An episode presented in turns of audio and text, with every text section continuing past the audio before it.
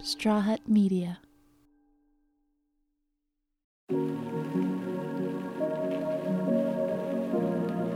I think that when we think about allyship, there are a couple of things here.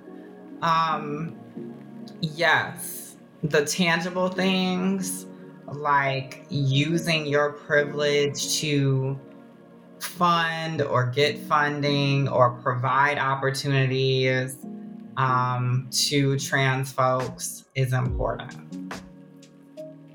Period elevating trans voices is important.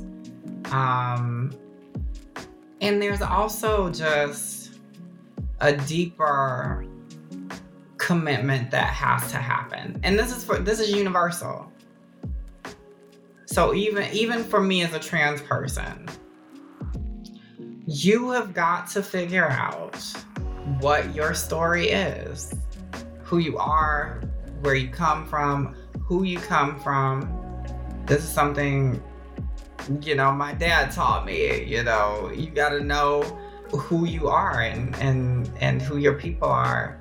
Um, and the other part that he, he told me is walk like you know where you're going. So you, you don't have to have all the answers right now, but figure out what those values are and stick to them.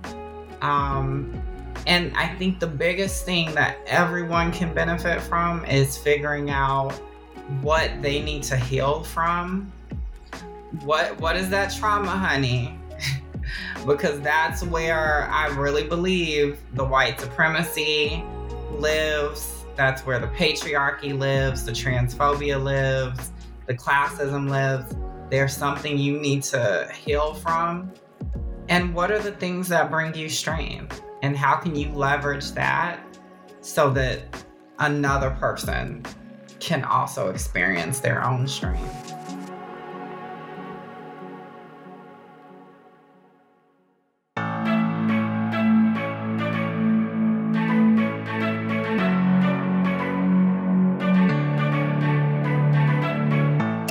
As you probably know, the T in LGBTQIA is representative of the trans community. Would you believe me if I told you there are people who have no idea what being trans means? People don't know about the violence that happens within uh, Black trans community, um, but they also just largely don't even know or think that they know a trans person in their everyday life. In 2021, we've come a long way with queer representation, but people are still losing their lives every single day just for being transgender. In 2020, 350 trans people were killed, making it the most violent year since the Human Rights Campaign began keeping record. Today, we speak to Raquel Willis, a writer, editor, and activist for Black, queer, and trans communities. She's the former executive editor of Out Magazine, She's worked with the National Center for Transgender Equality, the Transgender Law Center, and she created the Black Trans Flag. I'm Raquel Willis, and this is Pride.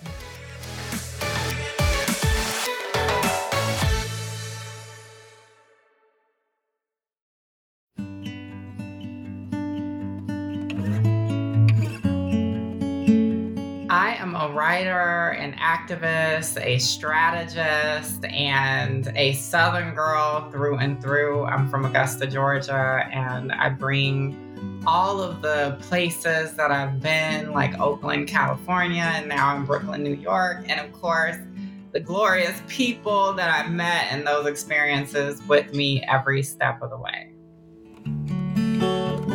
Raquel knew at a very young age that she was part of the community because I had like crushes on like boys in my classes and stuff like that. Um, I, I obviously didn't have language around being trans, um, but I definitely had this like little voice within me that was like, you know, you're a girl, or you should have been born a girl, or all these different things. She grew up in the South with her parents, who taught Sunday school and made sure Raquel was at church every weekend. But it was difficult for Raquel to fully believe in the Catholic faith when there were aspects that didn't align with her own beliefs. I was constantly that kid that asked my parents questions. And there were times where I would be met with kind of that refrain of like, well, just have faith. You just got to believe, you know? and and that just has never worked for me you know the the deeper thoughts that i had around my place in the world um had to be acknowledged and i, I just knew that because i couldn't fully 100% um hold this space that didn't see me and and all of my worth in all of these things that I was starting to know as truths about myself, that that wasn't the space for me. So, I mean, it was a journey. It was difficult at points. Though her relationship with her faith was rocky, she learned an important lesson from growing up Catholic. You need to show up and be there for your community. There is a bit of a understanding that we should show up to support and elevate people on the margins. Now, whether people do that all the time, uh, I don't know, but those are the things that I latch onto from what I learned in my childhood. Her parents were also very active givers. They were involved with their local Red Cross and youth chapter. But even with so much influence around her, Raquel didn't see herself becoming an activist. I really kind of always knew that my queerness, my transness was something special, though I didn't always have like the language or the tools to understand that.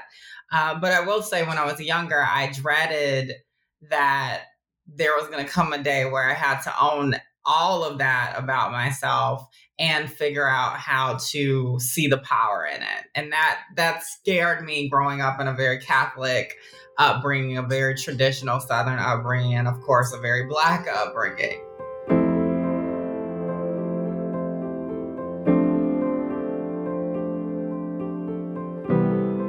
Raquel was studying journalism at the University of Georgia when she met people that would change her life forever. And then in college was when I met other queer and trans peers who really believed that we could craft a world that fully acknowledges our beauty and brilliance as queer trans people. And so we've fought for expanding the non discrimination policy on campus to include gender identity because at the time I was there, it only included sexual orientation. Um, and, and I think that that kind of dropped a pin in what would later be activism. She began picking up classes on gender studies and systems of oppression, which only fueled her desire to make change happen. But there were two events that really solidified Raquel's future in activism. It was really the death of a young trans girl named Leelah Alcorn um, by suicide that really pushed me to kind of understand that I couldn't be silent, that there was no um, respectability in the professional world that was going to keep our people safe, and that I needed to be outspoken as a journalist. Then, Raquel attended the Brooklyn Liberation Rally and March, a collective that gathers in the name of Black trans liberation.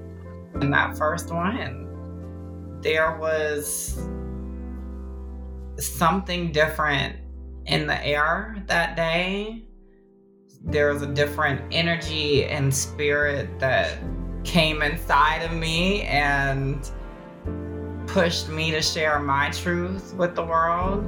Um, but it was also just the feeling of being surrounded by so many other truths, truth tellers, and soothsayers and lovers of liberation.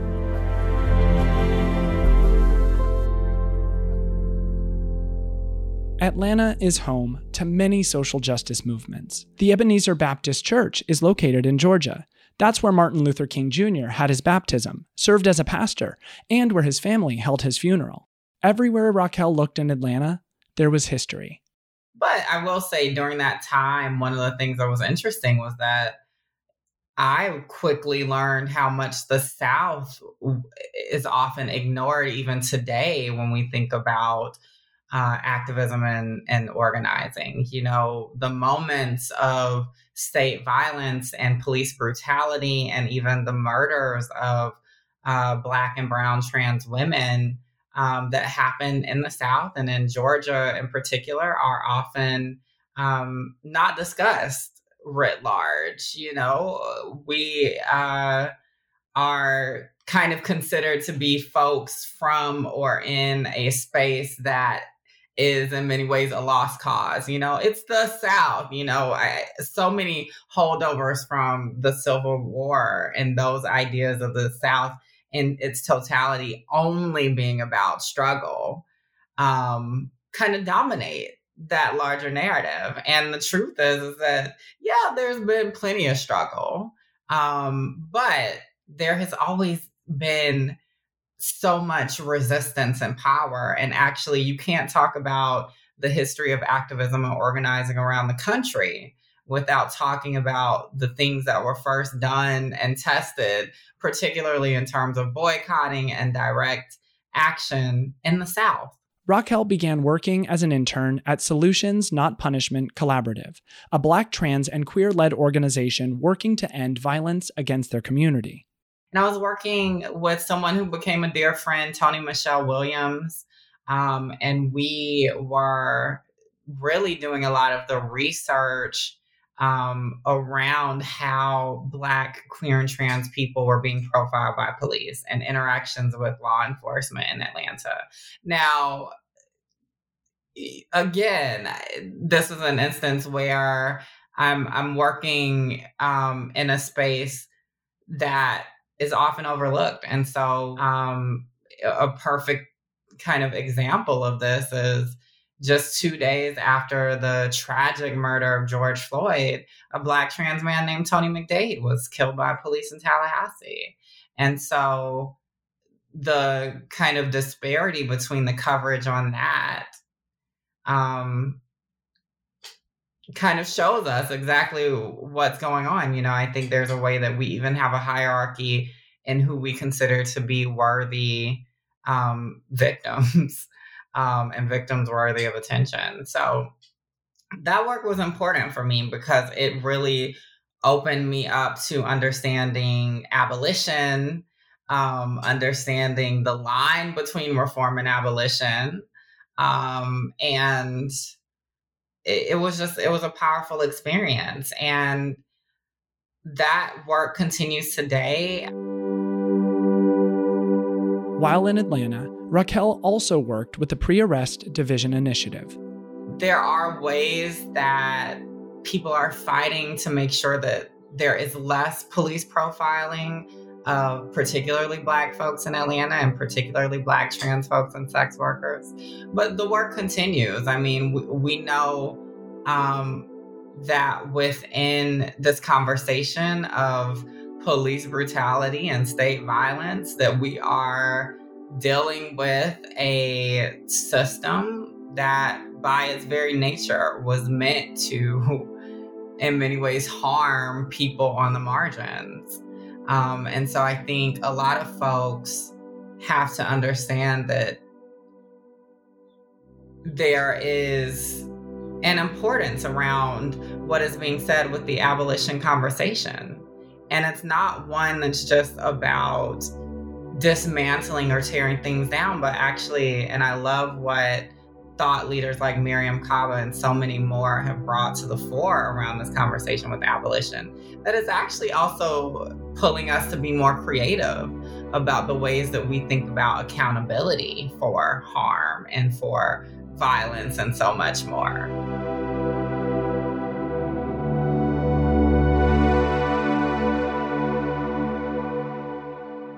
In 2018, Raquel became the first trans executive editor of Out, her article, The Trans Obituaries Project, won the award for Outstanding Magazine Article at the 31st Annual GLAAD Media Awards.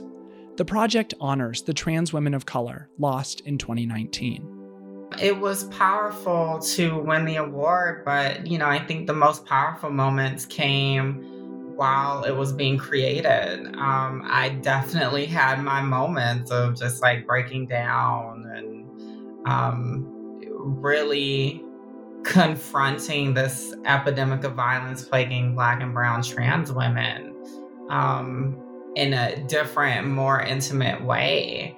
Um, it was an exercise in going beyond the statistics and going beyond um, even just kind of the the sensationalized talking points and and headlines to really figure out well what is the real story here how do we humanize uh, the lives of these black and brown trans women who are lost we need to be talking about how domestic violence or intimate partner violence is connected to state violence, connected to sexual violence. And, and even now, I think there are connections that can be made around folks who are dealing with suicidal ideation, right? Because there was a violence that we don't acknowledge that happened for them before they got to that point, overwhelmingly within the trans experience.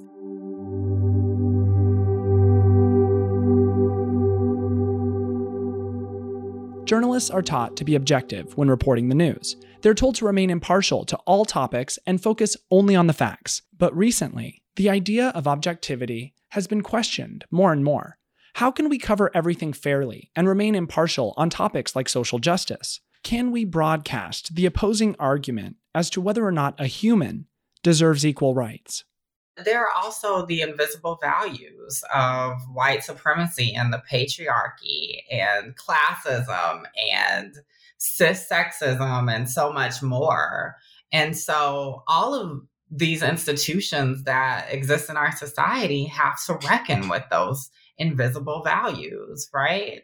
Um, just as we saw conversations about uh, how white supremacy exists within publishing last year um, or even within journalism a few uh, months later. We have to understand that that exists all the time when we're talking about um, our societies around, I, I, mean, and not even just in the United States, right? Because we know that um, colonialism has impacted damn near every place on the planet. Um, so, yeah, I mean, I, I think that we have to grapple with those things and even within our social justice movements or our identity based movements, um, there, it is impossible for they for them to be pure, and so that means we have to constantly do the work to make them better, um, and understand that they can be in bed with other systems of oppression if we don't continue to be vigilant about how those things can exist there someone can be marginalized based on their race, but be privileged based on their class or gender. Yeah, so that means that we have to hold that oppression and privilege are not binaries and that we all eh, inhabit both at some point.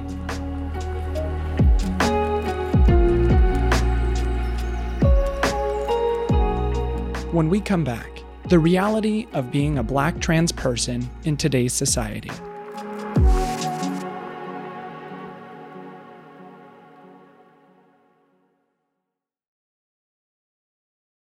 Welcome back.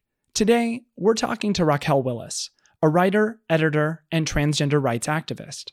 She's worked with multiple organizations to spread awareness of the violence these marginalized communities face, like creating Black Trans Circles, bringing together Black trans women um, in New Orleans for the pilot and and the preceding kind of first um, iterations um, was powerful and it was a it was i think rev- revelatory for other folks as well you know just to acknowledge that oh we can have our own spaces. Oh we can have our own conversations around what violence just means for us or what trauma just means for us or what healing what joy what love you know what passion means for us outside of always having to discuss these things in comparison to the cis experience or the white experience or men's experiences or masculine experiences. These conversations are important as people outside of the community are not only ignorant to the violence black trans people experience, but to the existence of trans people altogether. I struggle with that because it's like if you don't e- even have a starting point of knowing um, that we exist and that we're just, you know, out in the world having lives like anyone else. Um, yeah, it's going to be a bit of a um, jump to then understand the gravity of what we're facing. So, they created these circles where they are able to create their own solutions. We have all the solutions within our communities. I mean, I knew that. Um, but I think that we needed to be able to kind of tangibly see it and experience it and feel it. This discovery was just the beginning. It inspired these women to start their own initiatives, like Mariah Moore. Mariah Moore, who took on the reins uh, after I left TLC, uh, Transgender Law Center, um, has continued the work there and also started House of Tulip down in New Orleans with Milan Nicole Sherry. You know, she has really stepped into her power and is actually running for city council in New Orleans currently. And so I think that that is so powerful, right? Like that she continued to build on um, the power that she felt in that space. Um, to assert her own honor and dignity and say, hey, actually, I can do what these people are doing. These people who have ignored us for so long, and they are two Black trans women um, building an organization that is looking at creating long term housing solutions for trans women of color in the area. So that's powerful. And um, other uh, participants in the program went on to continue their work um, with the CANS Can't Stand campaign. So, crime against nature laws are still on the books in Louisiana and oftentimes used to profile and police trans women of color. And so that work continued. So I, I think that the sky is the limit when we have our own spaces to come up with these solutions. On January 20th, 2021, Joseph Biden was sworn in as the President of the United States. On Inauguration Day, Biden issued an executive order to extend protections against discrimination on the basis of sexual orientation and gender identity.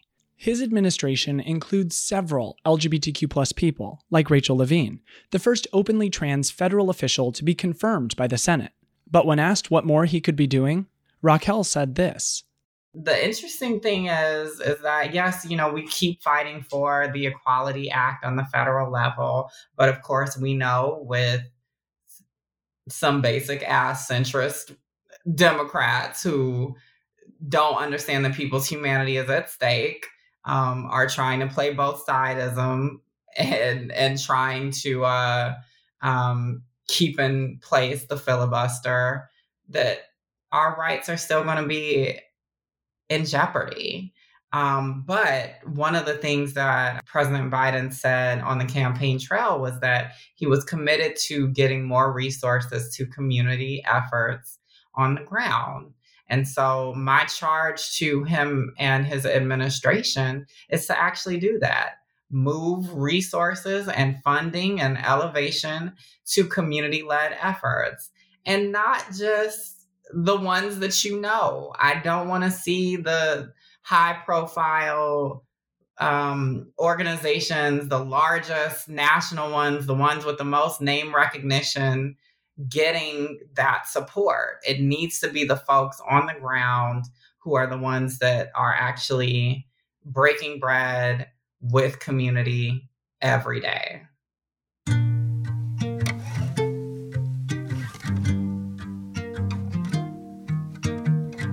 Being an activist for me is using every fiber of my being, every bit of energy that I have um, to leave the door wider for the next person to come through. No pressure, right? In Raquel's career, she doesn't focus on what other people think of her efforts. The biggest critic in her life is herself. I mean, I'm human, so that is a piece of it, but the the biggest pressure for me is just staying consistent and um, assessing whether I'm doing things or work or making decisions out of a space that is in line with my values. That's the biggest thing for me. You know, there there is pressure because it is work. You know, it, it does take work to stay committed to your own personal values because I will always be committed to black trans liberation. So that isn't that isn't necessarily hard work for me, but I think making sure that I don't succumb to ego, that I stay in a space of humility um, all of those things is so important. And I'm human like anyone else, right? And so it, I, I, do have to um, keep that in line. And, and I wish more and more people talked about that, right? Like, I wish more and more people talked about how it has worked to keep the ego in check. Um, Cause yes, look, I, I'm a bad bitch. I know that. I know that, right? But I am in a community and in a movement um, full of bad bitches.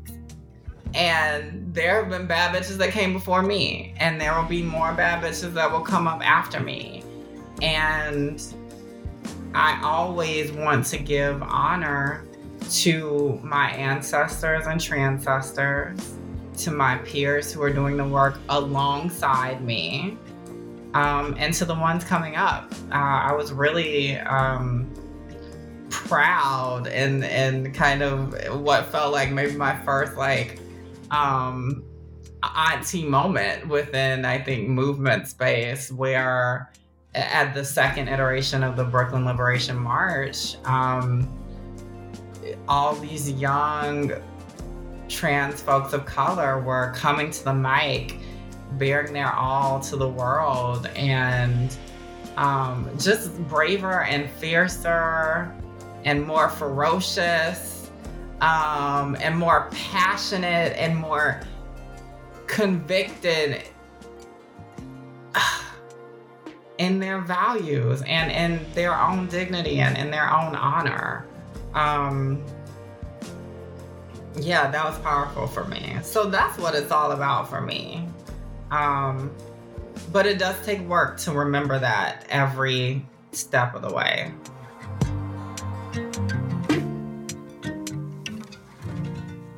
The Brooklyn Liberation March Raquel referred to took place on June 13th this year. Thousands rallied to protect trans kids, and so many amazing activists stepped up to capture breathtaking content from the event. Raquel reflects on the names of those who made a huge impact that day honestly, you know, it, it came together. It came together. Um, the speakers um, list came together, and everyone showed up and showed out. Um, Shera Avery was powerful, talking about um, all of her work. Um, but of course, how youth have always been on the front lines, on the vanguard, which is so true when you think about Sylvia and Marsha and how young they were during the Stonewall riots era.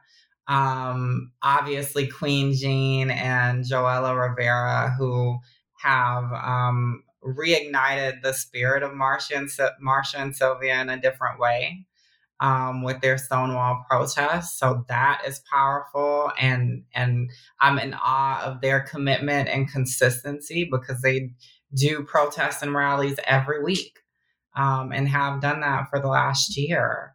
Um, Schuyler Bailar has consistently used his platform. Pink Manta Ray, for those who don't know. Yes, Pink Manta Ray.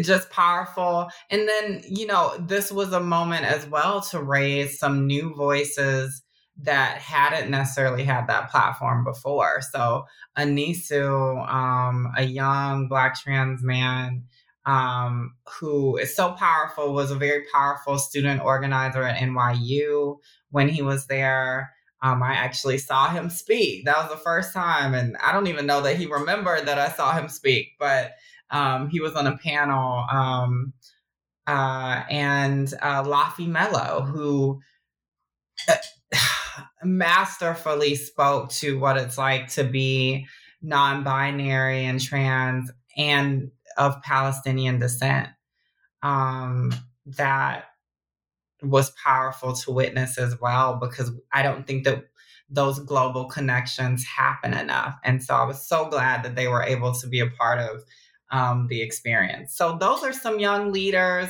There are so many more. Um, there's a young trans girl named Sage who is so sweet, does a lot of work with Gucci Chime for Change. There are um, many trans youth who do work with um, uh, Truth, which is a program under uh, TLC and Transgender Law Center and um, GSA Network, and their Roses Council, which is um, a space for young trans women. So people like Mulani Jackson. Um, there's also Willow Brashears, who leads the Young Trans Women's Project in Arkansas, um, which has been a hotbed in this conversation around anti-trans legislation. So there's so many uh, um, around the country. I can't even name all of them. Um, and this is just talking about youth. And this is just the youth that I know. You know, there are so many more that um, I'm excited to get to know um, in the years to come. I knew you were going to mention um, one of the people you mentioned because that's exactly what I was talking about. That the images that I saw coming out of that event were just, I mean, like pretty powerful. So I hope everyone who was able to go and, and be involved in person knows how epic that really, really was. You know, I always have to give it up and give love to um, the co-organizers of Brooklyn Liberation. Um, there's so many. I'm gonna try and name as many as I can really quickly um, Fran Tirado, Eliel Cruz, Peyton Dix, West Dakota, Mohammed Fayaz, uh, Ianne Fields Stewart, um, Kala uh, Mendoza, so many folks. There's so many folks who made it. Um, Sarah Burke, who made it possible. I, I can't even, that was just me spitballing, but there's there's so many. So please um, check out the work and check out their their work outside of Brooklyn Liberation as well, because I think that's also what's beautiful is when you can trust that the work that people are doing, even outside of your specific formation with them, is just as in line with the values as that one. When you're looking at today's headlines and you see a transgender person being mentioned, a lot of the time, it's because someone was killed. And though it is bringing attention to the violence that goes on in this world, as a member of the transgender community, it can be terrifying. More and more positive stories about trans lives are making it into the media because those stories matter. We recently did an interview with Sam Feder and Jen Richards about their Netflix documentary, Disclosure. If you haven't seen it yet, I highly recommend you watch it and definitely check out our episode. If you're a young Black trans woman out there, um, you have worth, you have value, you can determine your own life, um, and you have power.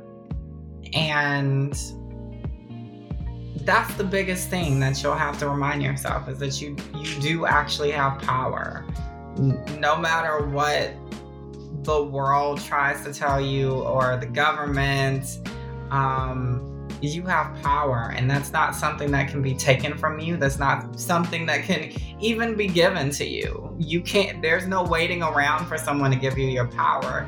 You have it and your charge is to take it and do something with it.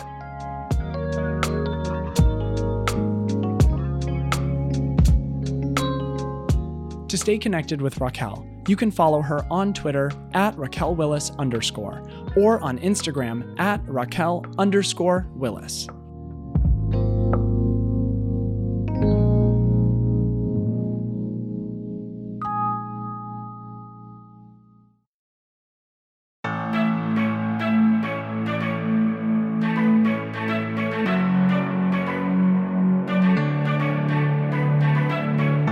Pride is a production of Straw Hut Media.